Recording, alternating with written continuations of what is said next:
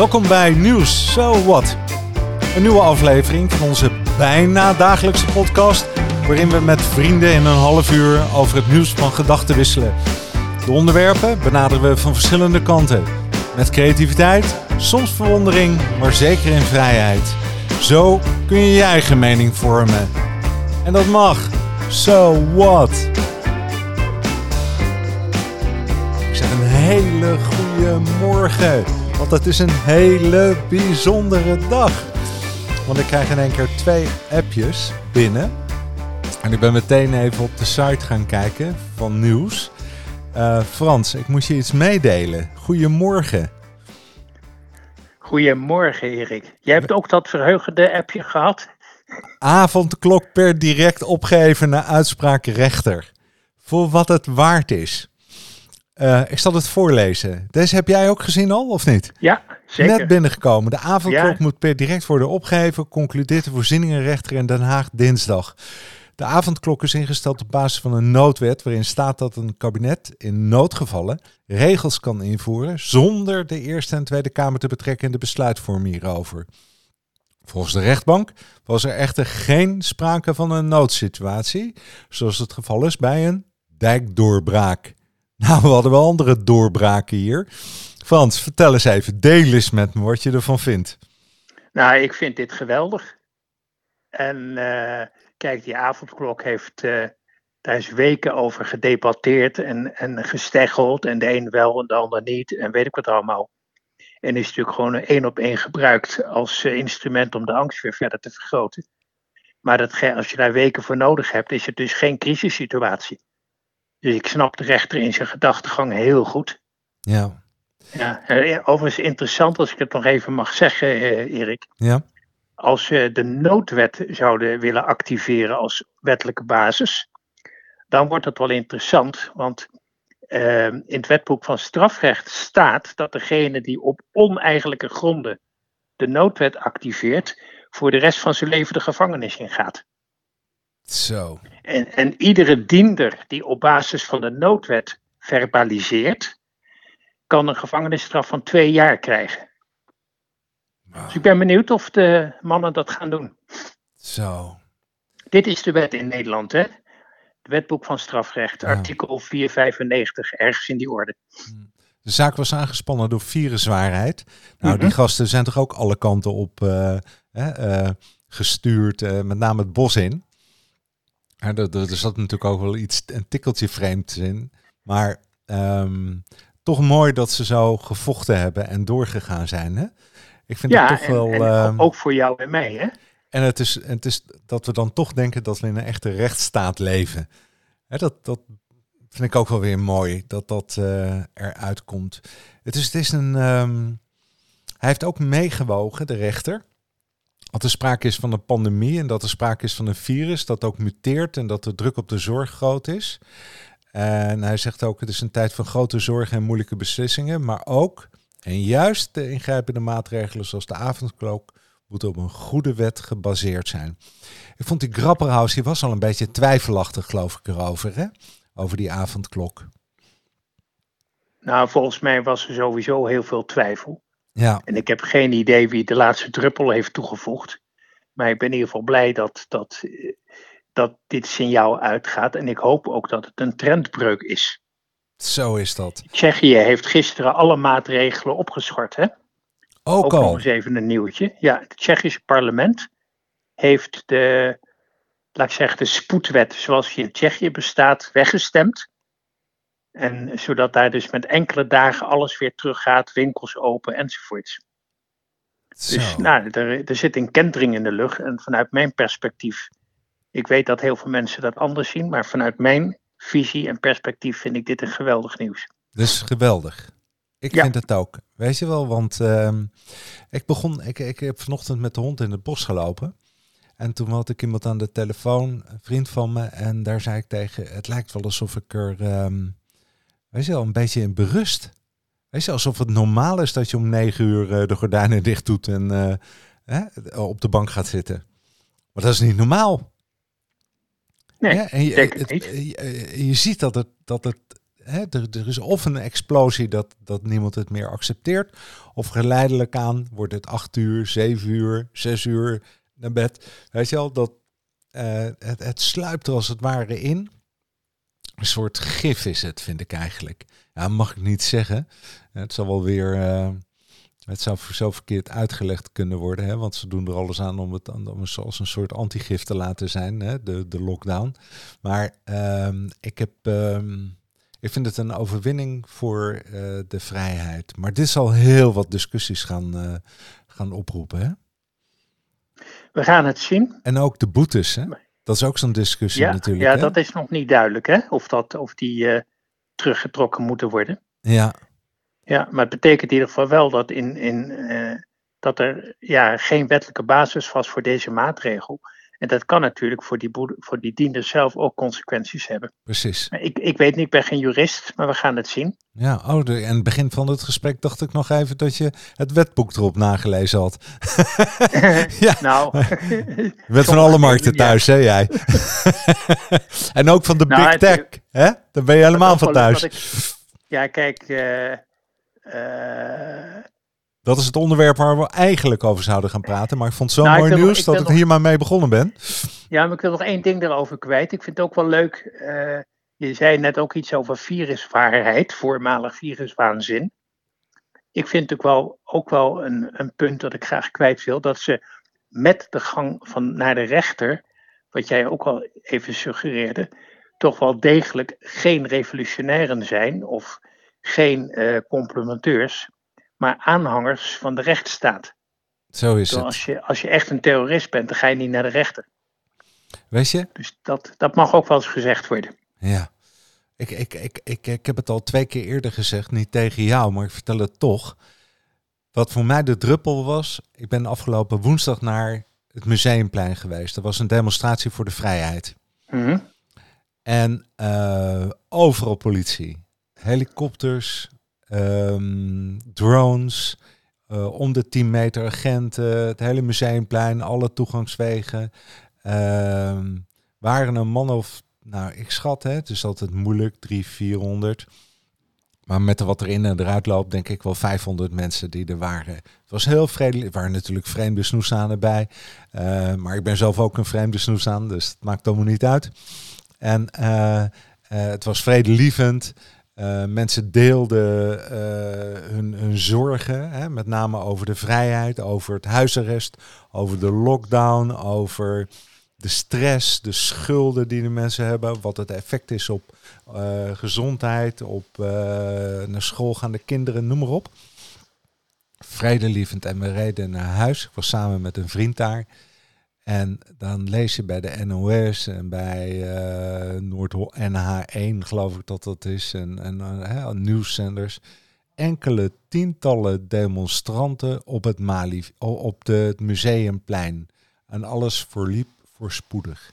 Enkele tientallen. Honderdtallen waren er.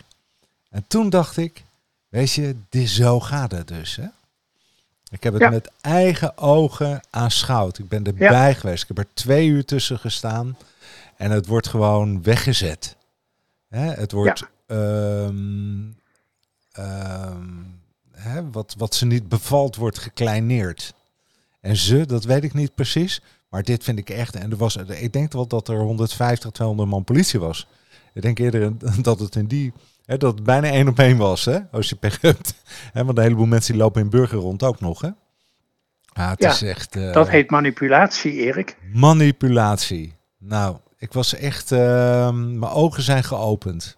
Mijn Ja. ogen zijn geopend. Waren al een beetje open, maar nu helemaal. Nou, ik ben benieuwd op bijvoorbeeld mevrouw Koopmans, die net in eh, China is geweest.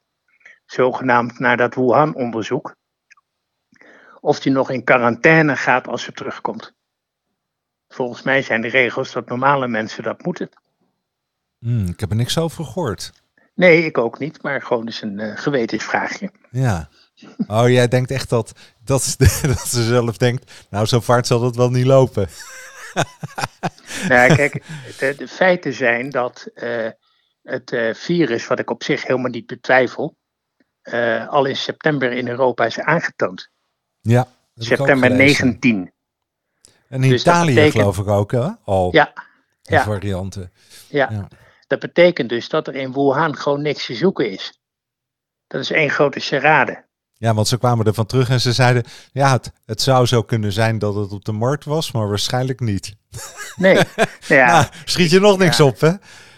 lees, lees Michael Sanger, die, die ex-Amerikaanse generaal. Die heeft er heel veel onderzoek naar gedaan met heel veel feiten. En nogmaals, ik ben geen viroloog, maar ik kan wel lezen. En die constateert op basis van die feiten dat heel Wuhan een, een, een, een, fake ding is.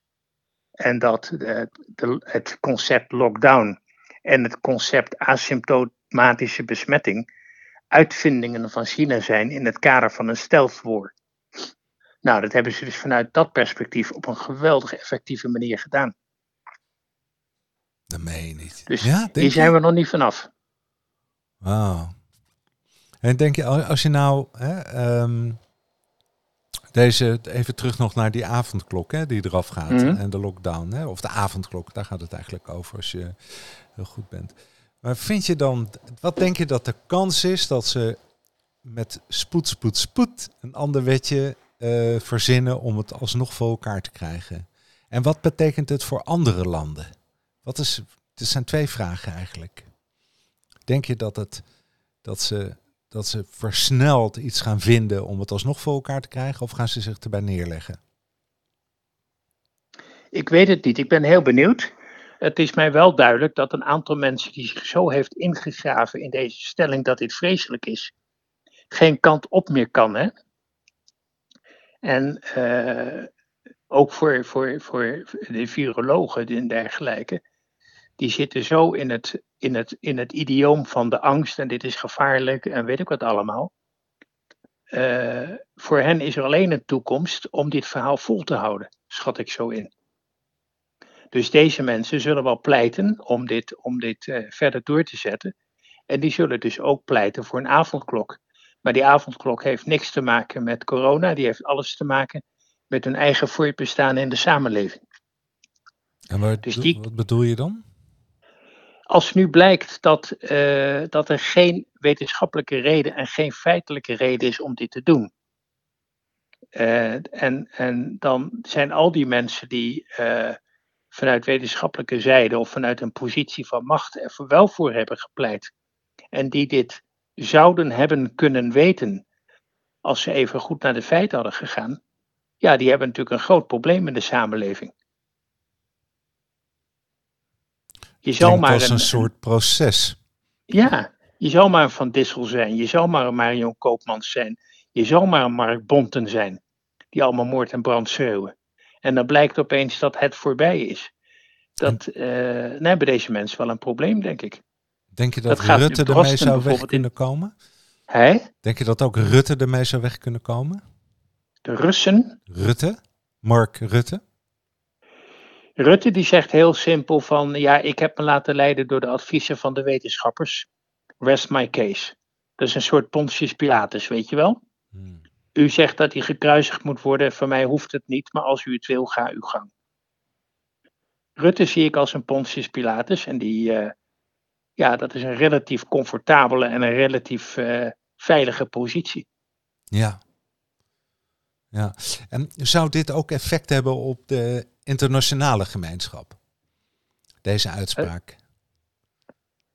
Het zal opgemerkt worden. Ik denk dat Tsjechië, wat ik net zei, eh, nu teruggaat naar normaal. Wat ik ervan begrepen heb.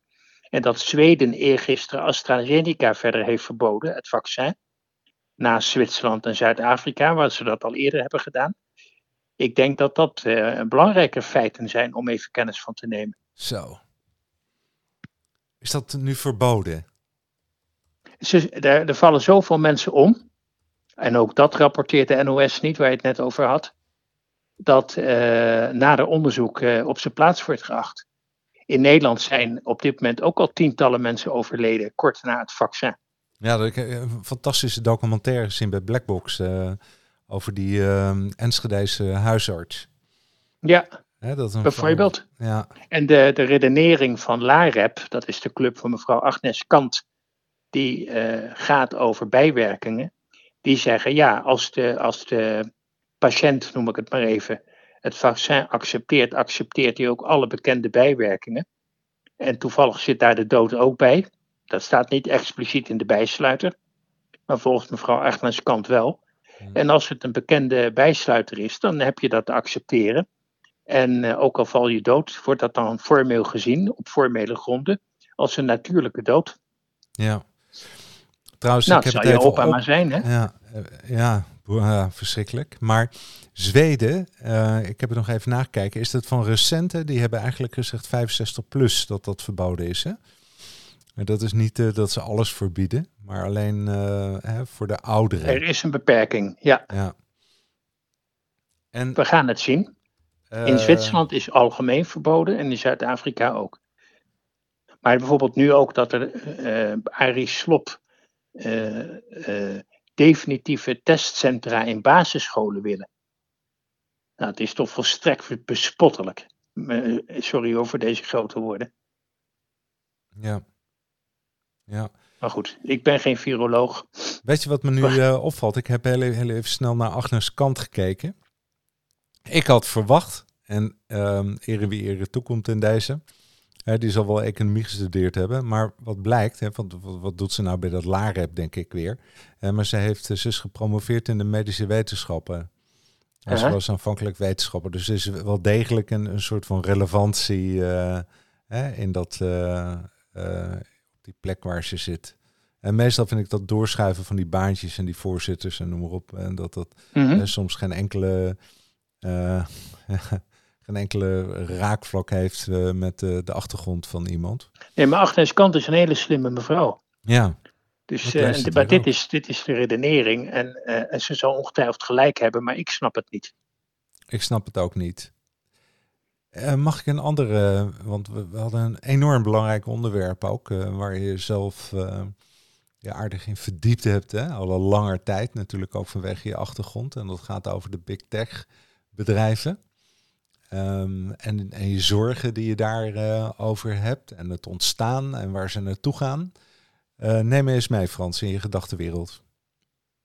Nou ja, de, wat mij, ik, ik, zoals je weet heb ik eh, één of twee leerstoelen gehad. En de, de leeropdracht van mijn groep is altijd geweest.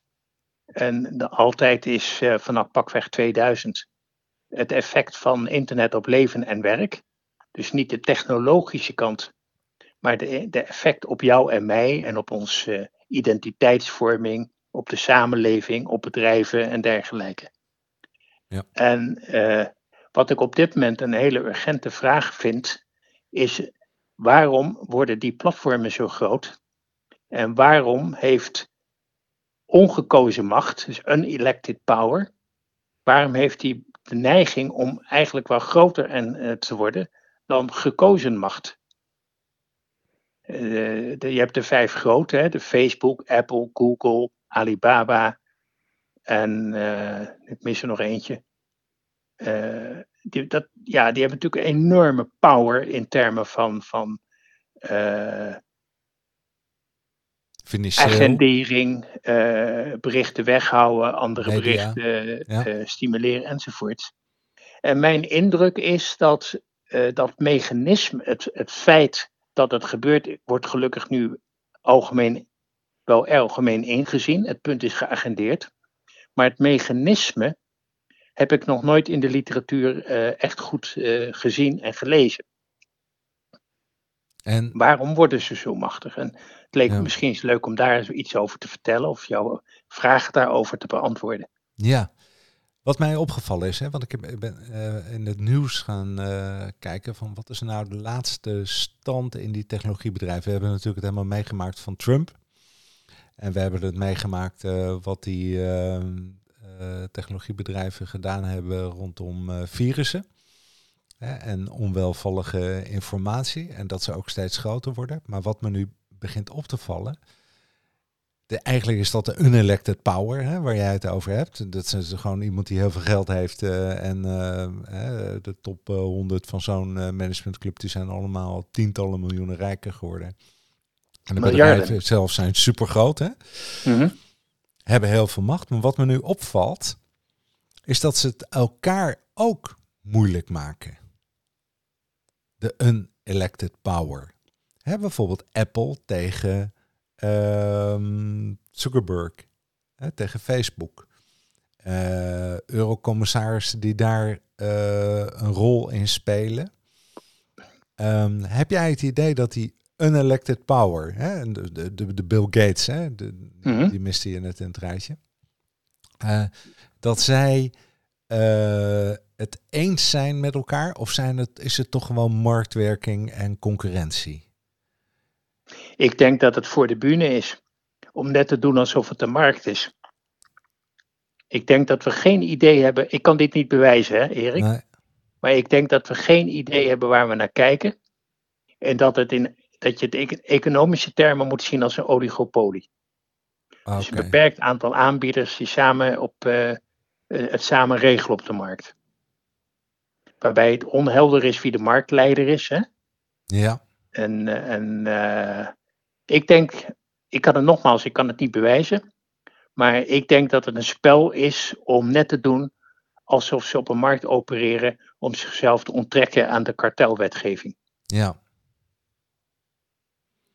Oké, en ze nemen de boetes voor lief van de eurocommissaris en... Uh... Ja, die stellen geen ruk voor ten opzichte van de omzet. Nee, een paar honderd miljoen, hè?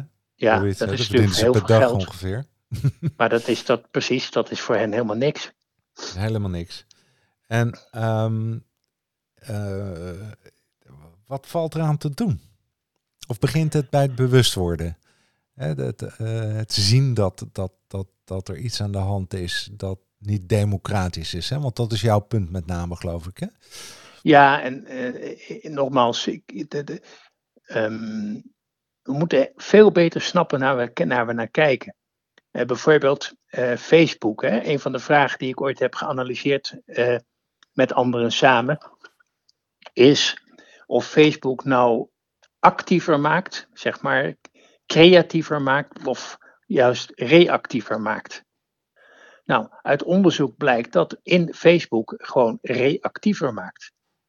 En de Facebook maakt sommigen blij, maar per, per saldo maakt het meer mensen depressief dan blij. En een van de redenen is bijvoorbeeld, en dat is allemaal onderzocht, dat je op Facebook altijd zo blij moet zijn. En altijd een succes moet zijn en alles is leuk en alles is zonnig en weet ik het allemaal. Ja, dat speelt al nou, heel lang, hè? Dat dat ook voor ja. allerlei depressies leidt bij kinderen. Ja. Hè? Je stuurt je beste foto, je stuurt je beste, mooiste vakantie. Precies. Anders dan photoshop je wat in elkaar. Hè? Het moet allemaal cool, hip zijn.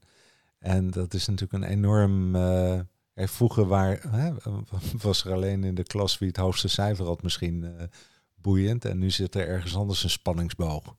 Ja, en niet alleen nou, maar wie het beste is met voetballen. Hè? En niet alleen wie het beste is, maar het is een soort van fake wereld. Ja, maar dit, het beste mijn, is. Mijn, mijn, punt ook is dat, dat, uh, het, dat we moeten leren zien dat deze bedrijven geen macht hebben maar dat wij hen macht geven. Uh, voorbeeld, uh, jij hebt ook de leeftijd dat je nog weet dat er gedemonstreerd werd tegen Shell Zuid-Afrika in het kader van het racisme. Ja. Nou, hoe hebben we dat gedaan? Hoe hebben we dat opgelost? Er zat verder geen regie in.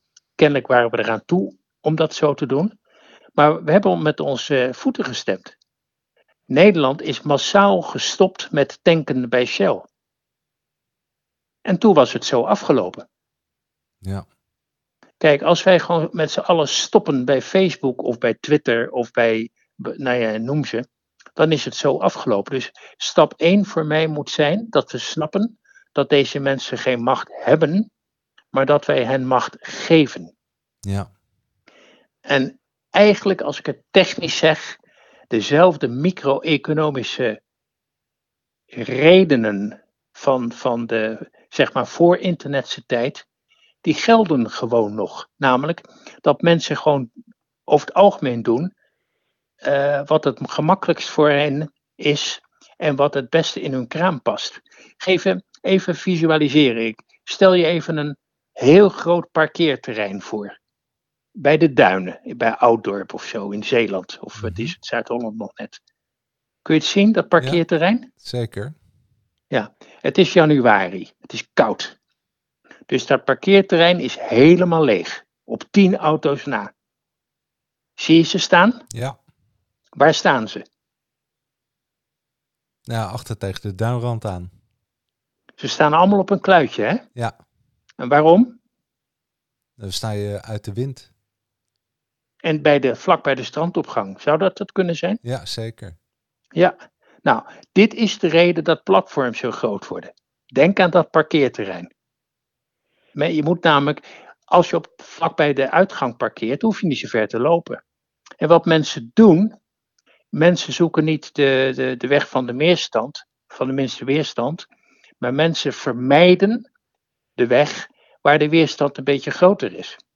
Dat zeggen ze ook, hè? Van ik koop bij bol.com, want ergens anders is het duurder of lastiger. Mhm. Dat is het argument. Dat is gewoon micro-economie. En omdat iedereen dat doet, en omdat iedereen dat doet, gaan ze dus opeens met z'n allen naar Amazon.com of met z'n allen naar bol.com. Het is de, het is het, de wet van de duinovergang. nou, en als je dan bedenkt dat de, eh, als jij bijvoorbeeld, nou ja, jij in persoon zal dat niet doen, maar stel je zoekt een appartementje met eh, een, eh, een lieve vriendin of een eh, leuke vriend of wat dan ook in Barcelona voor, eh, voor een weekendje, dan ga je naar Airbnb. Waarom? Heel simpel, weg van de meeste weerstand, omdat de kans dat jij daar iets vindt het grootst is. En de mensen in Barcelona, waarom zetten die hun appartementje op Airbnb? Omdat de kans dat ze daar gevonden worden het grootst is. Het is de weg van de minste weerstand. Je zit het dichtst bij de duinovergang. Meer is het niet. En in de economische literatuur heet dat transactiekostentheorie. Daar heeft meneer Ronald Coase ooit de, de Nobelprijs voor gekregen. En transactiekosten gaan over, theorie gaat over de vraag hoeveel kosten je moet maken om vraag en aanbod bij elkaar te brengen. Ja. En die essentie van internet is niks anders dan dat de transactiekosten dramatisch naar beneden zijn gegaan. Dramatisch. Daardoor is ook de hele, de hele markt voor Dinky Toys ingestort. En de, de kattenwikis leven erop en er is helemaal niks meer. Maar meer is het niet. Daling transactiekosten. Nou, het laatste punt wat, wat, dan, wat, wat hier speelt, is, ja, waarom groeien die bedrijven nog? Nou, je hebt misschien op 3 VWO ooit het begrip marginale kosten en marginale opbrengsten geleerd. Weet je wel, van, in de ja, ja. Kern, kern van de economie van Arnold Heertje. En het punt bij die, bij die IT-bedrijven is dat extra productie niks kost. Als jij Microsoft bent en je verkoopt een paar extra licenties, dan heb je wel geld extra, maar je hebt geen kosten extra. Dus de marginale kosten zijn nul. Ja. En als de marginale kosten nul zijn, dan kun je tot in de hemel groeien. Ja. Meer is het niet. Nou, even terug naar jouw vraag. Wat moet je er dan aan doen? Dan moet je weer terug naar diezelfde economische theorie. En je moet zorgen dat ze wel marginale, positieve marginale kosten hebben. Dus dat die bedrijven bij een toeneming van de omzet gewoon substantieel kosten hebben. Zoals iedere schoenmaker dat heeft. Want ieder, iedere schoenmaker, als je een schoen repareert, heeft die kosten. Want de verwarming moet branden en hij heeft een lap leer nodig en heeft een beetje lijm nodig. Dat zijn marginale kosten. Hè? De Eh, kosten die je riekt naar hebt. belastingen, hè? Of niet? Hè? Dit ruikt naar belastingen. Ja, ik vrees het wel. Je moet dus een level playing field creëren, waardoor die mensen ook tegen kosten aanlopen bij extra productie. Anders gaat dit gewoon door, tot in de hemel. Bijvoorbeeld een aparte btw-structuur of zo. Of je moet ze aanslaan voor de, ja, de, de, de, de, de hoe heet het, eh, eh, Facebook heeft misschien een, een positieve business case. Maar de value case, dus niet wat doet het voor Facebook of wat doet het voor Amazon, maar de value case van dit soort bedrijven, wat doet het met de samenleving ons allemaal, is in mijn visie, maar dat is meer een politieke uitspraak, is negatief. Als je kijkt naar de schade die men doet, dit, dit, dit, dit, de impact van dit soort bedrijven op eh, eh, leegstand in de winkelsector, of gewoon wat het doet met, met zeg maar, eh, centra van, van, van, van, van steden. Wat het doet met onderwijs. Het is maar de vraag of je dat, of je dat een, een positieve value case kan vinden. Ik denk van niet. En ik denk dat je inderdaad moet regelen op een of andere manier. Dat, er, dat die marginale kosten omhoog gaan. Anders is er geen deel aan. Hmm. Maar mijn punt is: platforms hebben geen macht. We geven hen macht. En de reden is heel simpel: de weg van de meeste weerstand. Wij kopen bij bol.com omdat het ergens anders duurder, ingewikkelder enzovoorts is. Ja. Mensen hebben altijd de neiging daar te gaan zitten waar dingen soort simpels zijn. Ja. Dat is overigens ook de reden, en dan stop ik even met preken. Dit is ook de reden dat Amsterdam steeds groter wordt. Hè? En hubs groter worden en de rest achterblijft. Dat zeggen mensen in Amsterdam ook. Hè? Van uh, ja, alles is dichtbij, lekker makkelijk. De banen zijn er, de huizen zijn er, je vriendjes zijn er. Weg van de minste weerstand. En in de digitale wereld zie je dus dat hubs meer hub worden en de rest wordt spook. Nou, de laatste reden. Mag ik nog? Of ja, ja, zeker. Stoppen? Ga door. Nou, de laatste reden die, die nog een slinger hier aangeeft, dat is dat mensen zoals jij en ik, en bijna iedereen, zijn altijd natuurlijk notoor onzeker over waar je moet kopen. En we zijn ontzettend gevoelig voor uh, dat je ergens koopt waar je denkt dat het betrouwbaar is, waar je al een keer geweest bent, waar je ervan uit gaan gaan dat dingen kloppen. Reputatie is ons belangrijk. Dat, uh, als mensen voor een restaurant gaan staan en ze kunnen niet zien of het een duur of een goedkoop restaurant is, gaan ze niet naar binnen. Reputatie is ontzettend belangrijk. Ja, ze zeggen ook dat nou, een merk steeds belangrijker wordt. betekent dus ook dat je als platform gezien moet worden.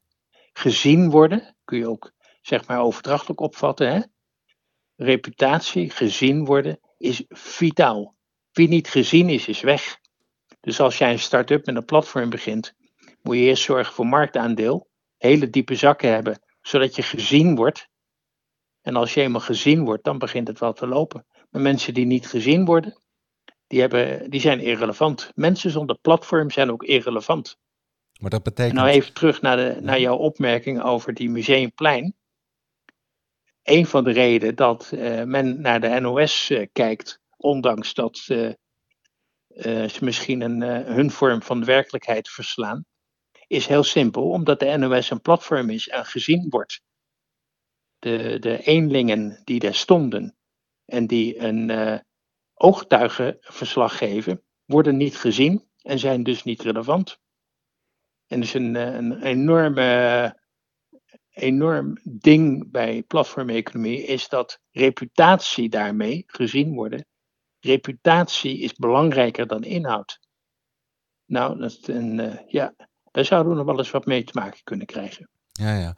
Maar dit is natuurlijk wel de onderbouwing waarom je schaalgrootte wil hebben. Ja. Niet alleen vanwege de kosten, maar ook vanwege de, het bereik en uh, gezien worden. Uh, gezien worden. Maar dat zou je individueel ook op Facebook kunnen zeggen. Uh, dus iemand die hartstikke druk bezig is om foto's te posten, is eigenlijk ook een eenling. Hè? maar is het nou het doel dat hij ook meer bereik krijgt? Dat, dat idee Voor dat heel veel wel, want als je meer, gezien, meer gezien wordt, gaan de advertentieopbrengsten omhoog. Ja, oké, maar bijvoorbeeld uh, mijn dochter, weet je wel, die zit dan op Facebook te klungelen of uh, Twitter of weet ik veel waar. En, uh, maar dat doen ze niet om, ja, wel om status te krijgen en gezien te worden, dat geloof ik wel, maar niet om er geld mee te verdienen. Ja, maar het is dus hetzelfde het is een andere drijver zit erin. Het is hetzelfde mechanisme, gezien willen worden, want zonder dat je gezien wordt ben je irrelevant. Ja. Ja. Ik krijg, ik, weet je wel, je pense donc je suis. Dus het is een beetje van, uh, ik krijg tikken, dus ik besta. Ja, zou kunnen. En dit speelt zich op alle niveaus af, hè. Het speelt zich op het klaslokaal af. Het speelt zich voor Amsterdam. Het speelt voor Amsterdam. Het speelt voor Nederland en het speelt voor de wereld. Het is hetzelfde mechanisme. Dit is ook dat die bekende Nederlanders allemaal voortdurend terugkomen in programma's. En voortdurend, die hebben het ontzettend druk met bekend blijven, joh. Ja, die krijgen er nog voor betaald ook. Ja, en de mate van bekend is natuurlijk uh, bepalend voor je, voor, je, voor, je, voor je inkomsten. Ja. Het is hetzelfde mechanisme. Ja. Maar het is een platform, platform er is heel, qua micro-economie helemaal niets nieuws aan platforms. Hetzelfde geldt bijvoorbeeld voor deeleconomie, is ook even onderzoek naar gedaan. En wat blijkt, wij delen helemaal niet. Wat wij doen is verkopen wat we niet nodig hebben. Maar dat is, dat is niet delen. Wat je deelt is je bed. En hopelijk met een lief iemand. Dat is wat je deelt. Maar voor de rest delen-economie en, en uh, ja, zijn scootertje even pakken van de weg en vervolgens weer ergens neerplumpen. Dat een ander zijn benen erover bedreekt. Dat is geen delen. dus het gaat, het, gaat, het gaat gewoon over de weg van de minste weerstand. Ja. Hè? Maar nou, dan heb ik toch een ander voorbeeld nog. De okay. Telegraaf. Um, een krant uh, die heeft ook drukkosten en bezorgkosten. En uh, die had toch ook een uh, hele grote oplage. En de kosten die zijn natuurlijk. misschien dat een krant eerst een kwartje kost. En, maar omdat ze er 600.000 distribueren, kost een krant nog een duppie. Hè? Ehm, dan zijn die, zijn die kosten ook niet meer een verhouding. Ehm, Hè, dus, misschien, ik zeg niet dat het naar nul loopt zoals bij IT-bedrijven. maar de, de vaste kosten uh, en de marge die ze erop maken op uh, de volgende 100.000, die wordt hoger naarmate ze meer. Dus dat is, dat is wel, ja. dat is ook wat je natuurlijk in de fysieke wereld tegenkomt. Ja. Dat de ja. kosten steeds lager worden. Dus daarom willen ze allemaal ook groeien, want anders dan schiet het niet op. Uh, en omdat daar de winst uiteindelijk vandaan moet komen. Maar dan wil ik toch nog even terug naar. Hè, dus het is niet alleen maar in de virtuele IT-wereld, zeg maar. Maar het zit ook in de fysieke wereld, gelden die mechanismen. En misschien ook zoals jij zegt op de parkeerplaats. Dat is ook zo. Hè, dat is ook de fysieke wereld, de weg van de minste weerstand. Uh, maar ben ik toch nog benieuwd naar of het nou een gevecht voor de bühne is. Uh, die Facebook en Apple uh, in de macht om die platform en hoe groter, hoe beter voeren.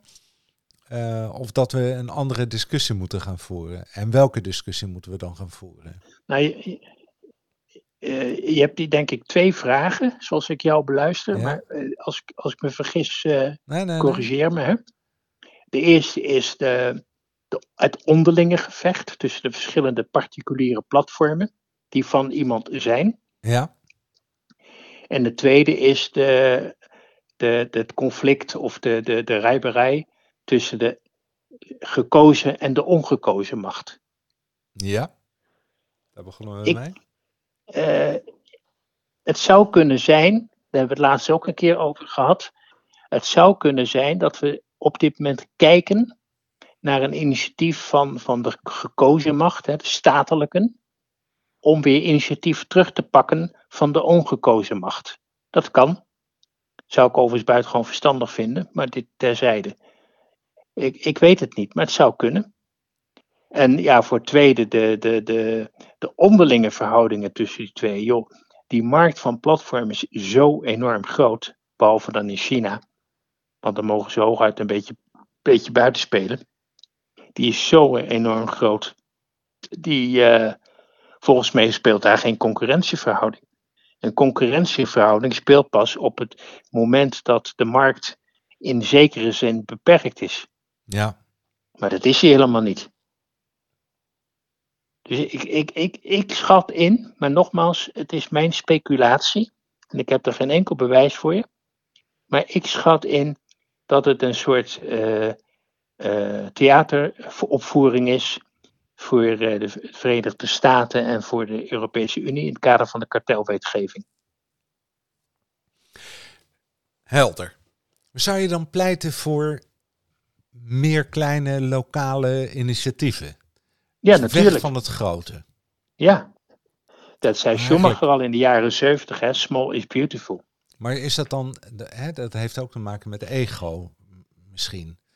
Nou, uh, weet ik niet. Een, een echte ondernemer die uh, uh, zijn droom na, najaagt, die echt in de creatiekant zit, hè, die de kunstenaar van hem naar buiten brengt, dat heeft in mijn visie weinig met, met, met, met, met ego te maken. Eigenlijk is een echte ondernemer ook helemaal niet bezig met winst. Die zet, die zet zijn, zijn ding neer Die, eh, die is de mooiste zeilboot van de hele wereld aan het bouwen. En ja, die winst komt maar toevallig achteraf. Dat is een soort, een soort bijproduct. Maar hij is vooral bezig met zijn droom neerzetten. Absoluut. Dus ik, ik denk helemaal niet dat, het over ego gaat. Nee, nee. nee. Maar nu weer uh, mijn dochter die daar zit te twitteren en de hele dag met dat ding. Dat is wel het ego. Of is dat... Hè, um, die wil zich laten zien en die wil uitbreiden. Zou en die wil groter worden en die wil meer macht en die wil meer... Uh, hè, dus het begint uiteindelijk bij jezelf. Hè, dus maar één die het kan afbreken, ja. dat is naar binnen gaan. En het is natuurlijk het meest complexe wat er is. Want je begint over je denkt en je bestaat. Als je denkt, dan, en dan, dan stopt het voelen bijna. Uh, van of je er wel gelukkig mee bent en uh, is dit de juiste weg en uh, wordt dit mijn toekomst door maar zo vol met internet bezig te zijn. En dat is een, het is geen middel, maar het is een doel geworden. Hè? Dat vind ik ook vaak. Mm -hmm. um, en als ik nou eens een, nog een stapje maak en dan zeg ik, oh, zouden we gelukkig zijn als er alleen maar Albert Heijn zou zijn? Nee hè? Ik, ik, ik weet het niet, geen idee. Supermarktketen uh, ik Deen houdt op te bestaan. Ja, vandaag. Ik, ik, kijk, mijn lijstje in mijn hoofd, ik zeg niet dat ik gelijk heb of zo, hè, maar mijn lijstje in mijn hoofd is, mensen hebben wat hygiënefactoren in hun leven nodig om überhaupt overeind te blijven. Ja. En daarnaast gaat het, oh, dat is aan de, aan de negatieve kant, zeg maar. Ja. En daarnaast, waar leven mensen op, en jij en ik ook, ja. dat is op drie dingen, pret, poen en prestige. En de, de volgorde mag je zelf kiezen. oh. Nou, en, ja, en de een die gaat voor prestige en de ander gaat voor poen en, en, de, en de ander gaat voor pret. Ja. En Ja, wat het voor jou is, dat mag je helemaal zelf weten. Wat Ja. goed is voor jou en wat, waar jij staat in jouw leven. Mooie afsluiting. Zijn toch stichtelijke woorden van een theoloog, vind ik een beetje. Ja joh, niet gaan we hebben veel om nog verder over te praten, maar we doen het een andere keer. Super dank. hey Erik, dank je wel en dank voor de geboden kans. Hè? Oké, bye bye. Hoi. Dag.